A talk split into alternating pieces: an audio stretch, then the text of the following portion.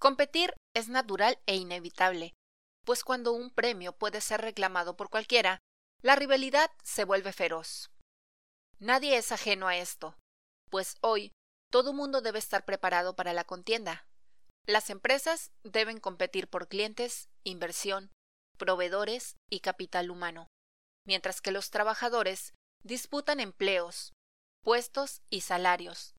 Las universidades compiten por estudiantes, subsidios y créditos, mientras que los estudiantes compiten por su admisión a ellas.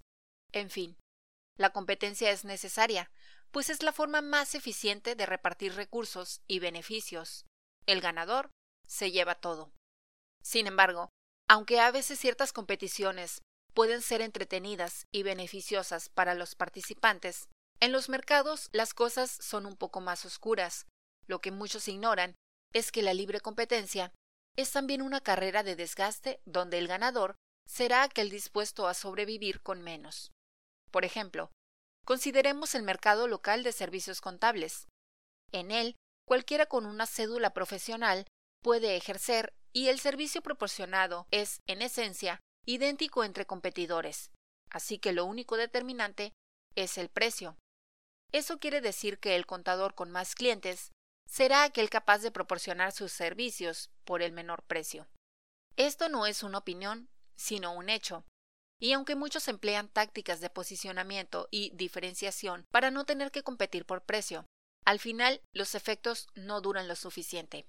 ¿Qué podemos hacer para ser el ganador por mucho tiempo? Fácil. Tener el menor número de rivales posibles. El principio es muy simple, ya que mientras más fácil sea entrar a la competición, más contendientes habrá y viceversa. Así que lo mejor es participar en mercados donde sea muy difícil entrar y en el que podamos ser los mejores. Pero ¿cómo?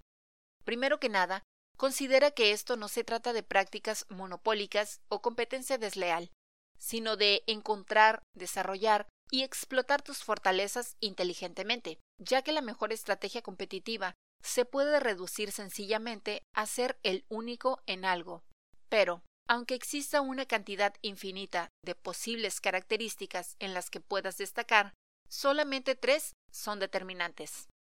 El acceso a suministros exclusivos o a costos extremadamente bajos, clientes que los competidores no pueden igualar o robar. Y por último, eficiencia operativa sin igual.